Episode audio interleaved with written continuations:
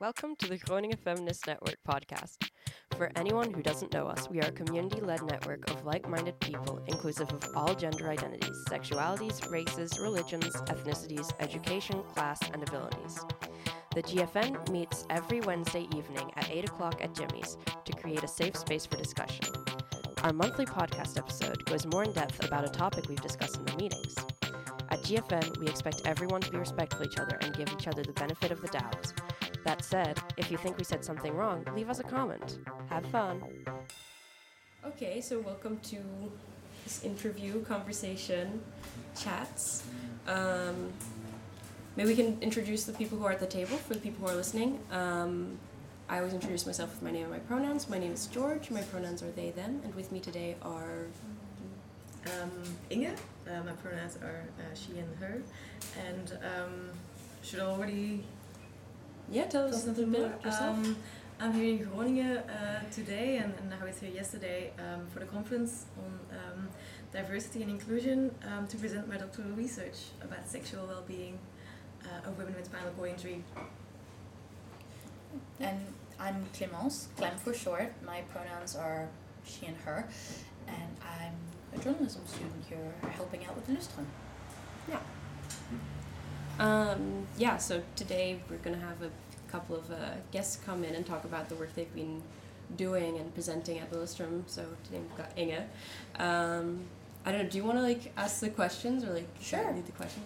All right, uh, so we're gonna first kick off with a general question. Um, so this year's Lustrum event was centered around the themes of diversity and inclusivity.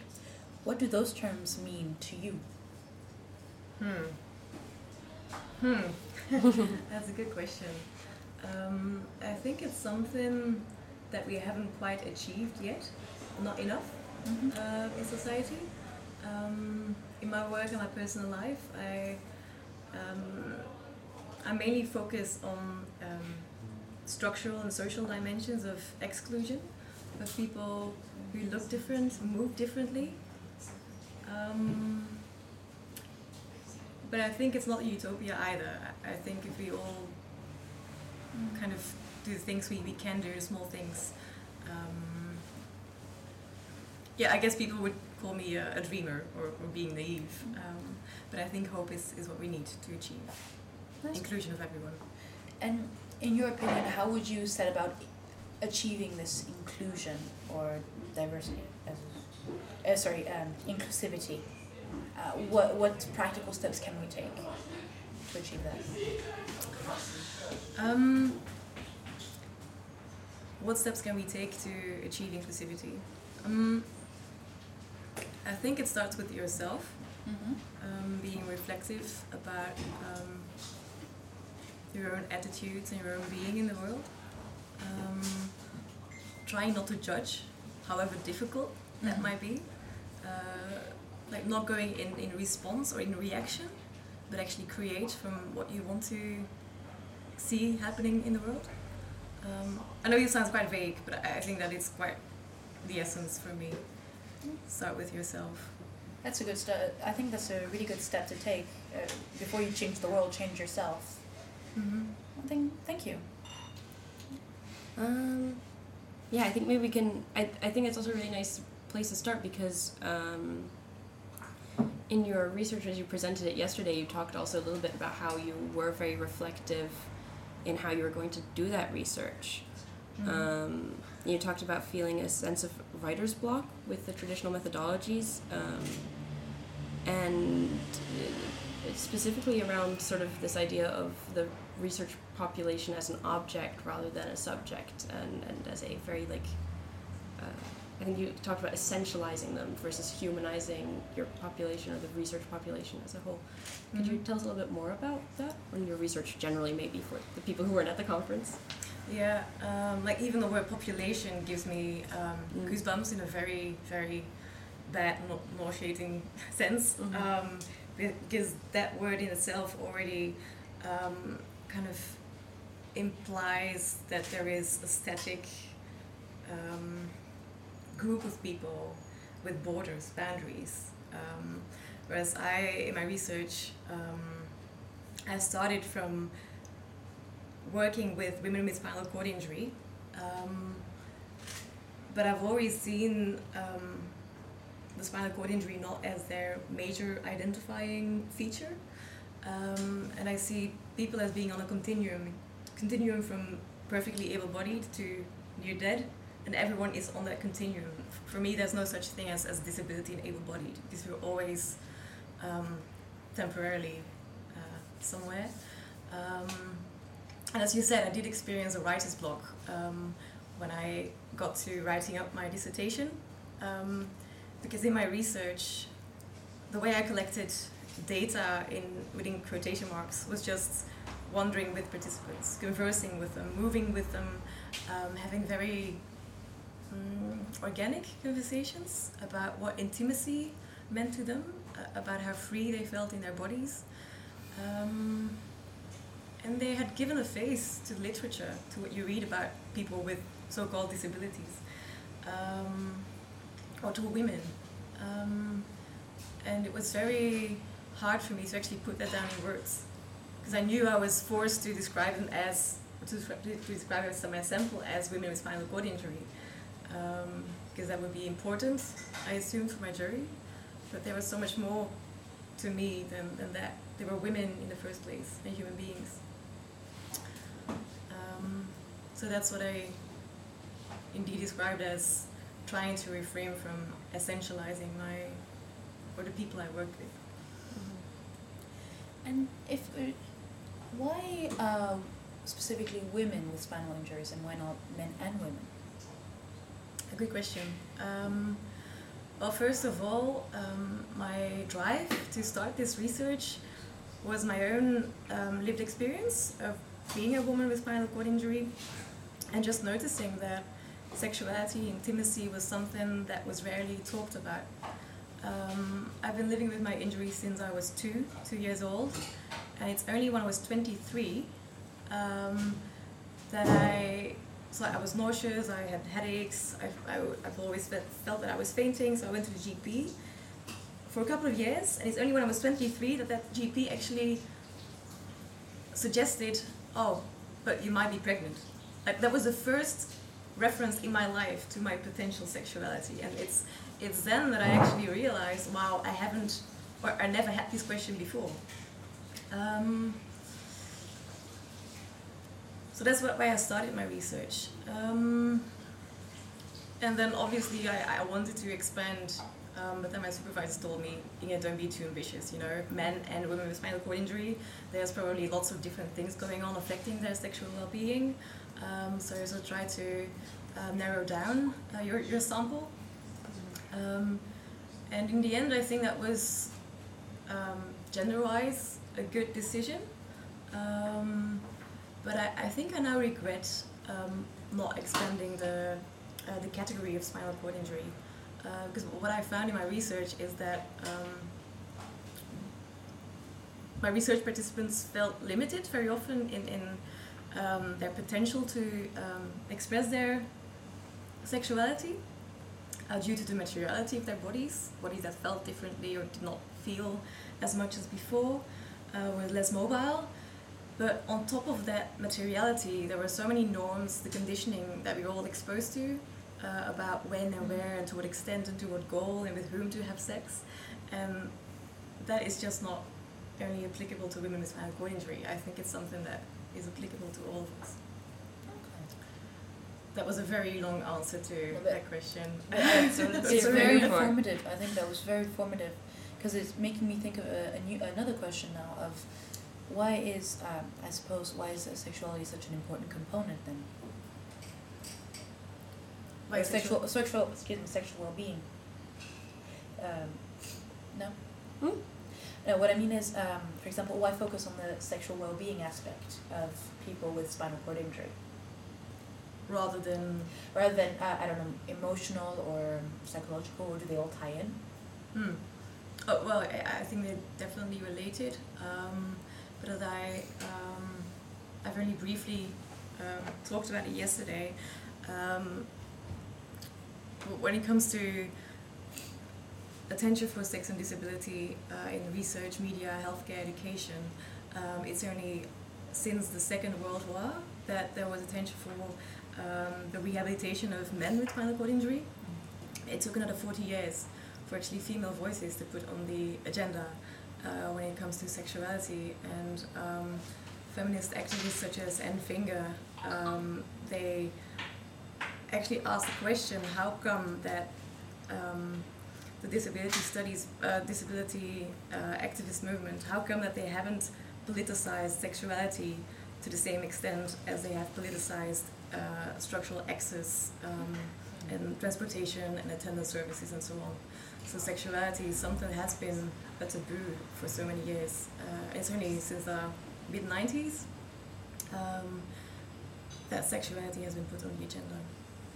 Thank you very much. Good.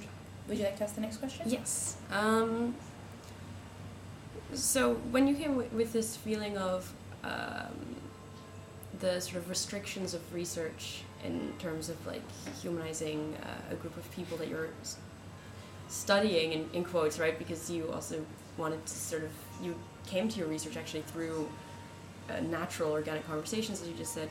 Um, you also, I think, really changed your methodology around quite an unorthodox way or an untraditional way of doing methodology, not only in research methods but also in terms of uh, how you presented it. And I thought it was quite funny. You were sa- saying that um, you had uh, several stories, and in the end, you decided to focus uh, for a, a, into a sort of case study of one person's story because there's a very particular story that you couldn't really place in togetherness with other stories that you talked about, and that your supervisor, who had in the meantime moved into a medical setting, was Mhm. very uh, shocked by this kind of um, yeah, the, the sort of presentation of it as a, a case study, as not being representative maybe enough for research. How did you deal with this sort of idea of, of or this experience of doing non-normative research or research that really like you know like not only broke the boundaries of like I think subjects that are talked about, um, but also just in terms of how you're talking about and how you're doing your research. I think I was really lucky um, with both of my supervisors um, because uh, the supervisor who was really in, in, in the medical uh, domain, um, although I got a blank face when I first introduced that I was first working with 10 participants and then only with four and then with one, um, he was quite open minded and he came to see the value of really diving deeply into the complexity of someone's um, stories. And then my other supervisor, he was just really a coach, and he, he just um, pushed me to actually uh, follow follow whatever I felt that was needed um, to do. Um, he came from the disability studies field, and he said, "Inge, um, there's so much more need for the voices of people with disabilities to be heard, um, and very often we can't really capture that enough." Um, and I guess it's in that, um, don't really know it's a word, but in that particularity, like in the particular, you can find the universal. Um, so, so by um, portraying Sophia um, is to such an extent, I think it made it easier for people, for readers to identify with her um, and to reflect on themselves. To go back to what I said about inclusivity. Um, but yeah, it, it has been a path of uncertainties, lots of questions, many more questions than, than answers. Um, which led me to the case study, but also to experimenting with poetry and um, theatre to actually uh, represent my, my participants' voices. Um, was that kind of answer to your question? Yeah, yeah, absolutely. And um, for me, I guess um, because you, you you've tried to really humanize your your your, your the people who are part of your um, research. To how does that, if at all, conflict with the notion of objectivity? Science has to be objective. Research has to be objective. Haha. Does it? Does it or does it not? And if so, how? Can it be? I think objectivity is one of the biggest myths that um, have been around for uh, uh, for way too long. Um, there is no such a thing as objectivity, not even in very positivist science. Um, as a researcher, whether you're designing the questions, choosing the words, um, selecting the citations, uh, there's always some kind of uh, own backpack of the researcher involved. Um, so yeah, that was quite. Um, it's never been my intention to represent the truth.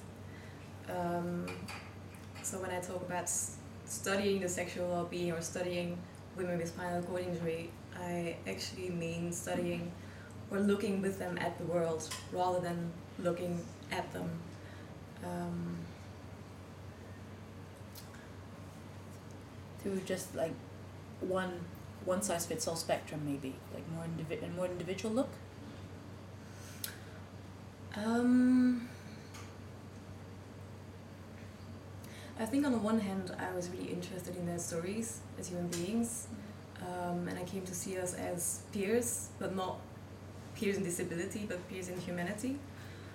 Um, so I was interested in their stories, and they also wanted to share their stories um, to actually make sure that women of the next generation wouldn't need to go through the same search for seeing the body as pleasure and creation rather than as a list of deficits. Um, so the stories on the one hand, but I was also really interested in the flows affecting those stories. Mm. Um, Okay. Thank you very much. Yeah. S- This uh, thing you just brought up is seeing the body as a place of imagination and creation. Um, does this have to do with the concept that I think you also brought up at the conference of uh, imaginative maneuverability?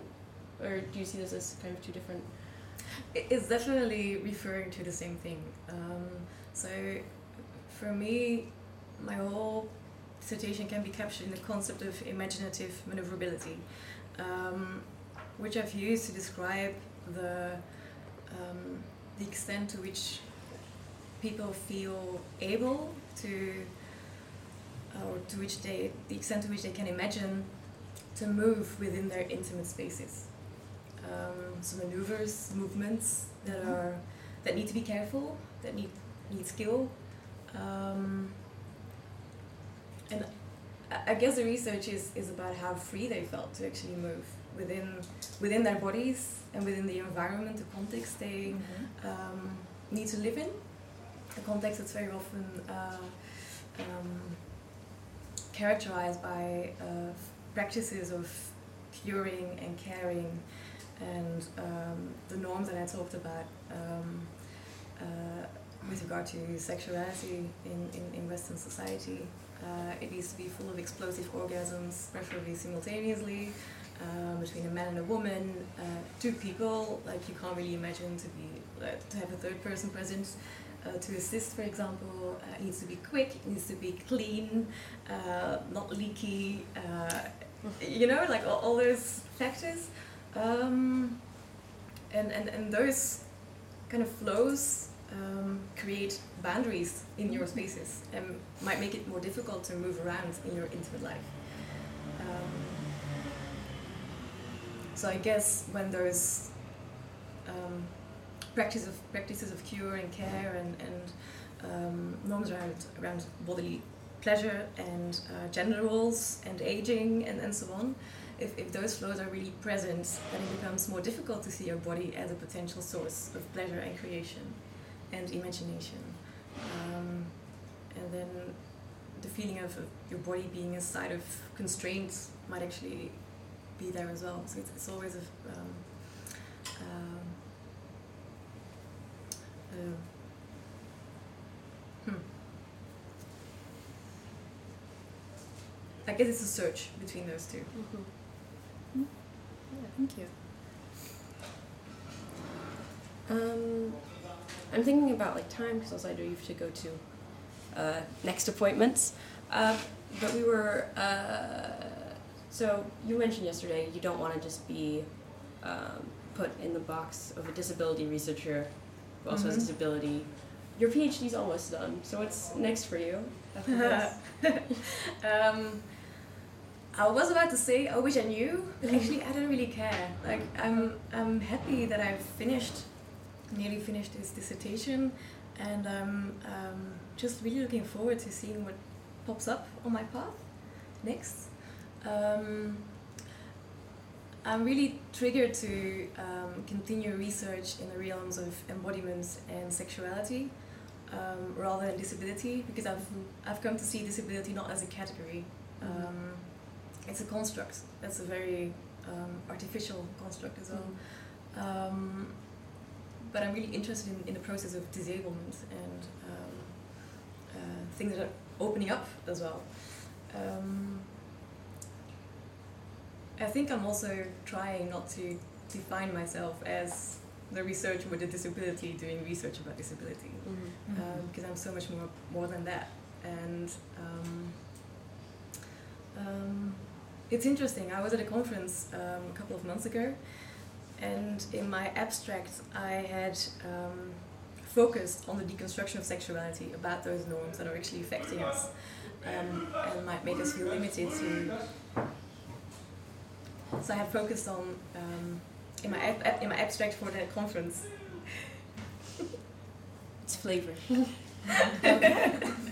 so in my abstract about their conference, I had focused on the deconstruction of, dis- of sexuality rather than its disability, and I hadn't like in that 249 words abstract, I had only used three words that might actually refer to some kind of disability or corporeal difference, Mhm. namely spinal cord injury.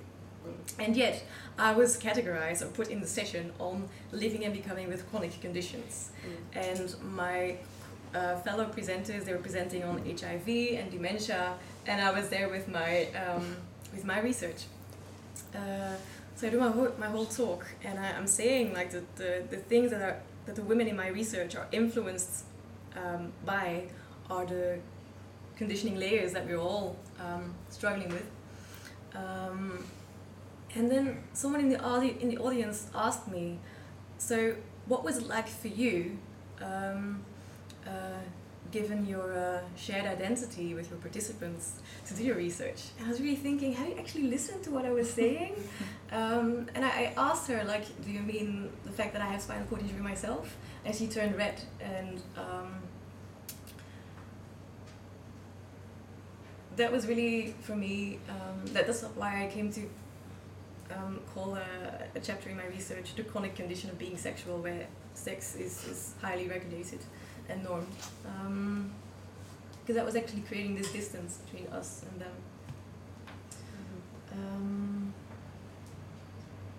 so even though I don't really identify myself as a researcher with a disability, I Mhm. feel that I'm often put in that box either. Yeah. Um, anyway, we'll, we'll see where, Mhm. uh, where I end up. Well, Yeah. we would like to wish you all the best for the Yeah, future, Thank you. personal and professional wise. Before we close, though, Yes. um, did you want to talk about a person who inspired you or a thing that you would like to recommend to others? Um, there's two women uh, in Belgium that I uh, tremendously admire. Um, that is Anaïs van Ertvelde Mhm. and um, Helene de Bruyne. And they have a podcast as well, and they've written a book um, titled Vuile Lakens, Dirty Sheets. Um, and it's full of essays, and the podcast, podcast is always about um, things that are taboo, like things we don't talk about, the leaky body, Mhm. um, uh, in all its delicious leakiness, and um, it is about um, sexuality with corporeal differences, and it, it is about, I guess, everything that we need to talk about more um, to feel more comfortable. uh, and become who you want to be. Uh, so yes, Vuile Lakens is definitely uh, a Mhm. recommendation. I'll have a look, definitely. We always put also the recommendations in the notes of our show. So Perfect. Good. Well, thank you so much thank for you your so time. much for your time. Thank you.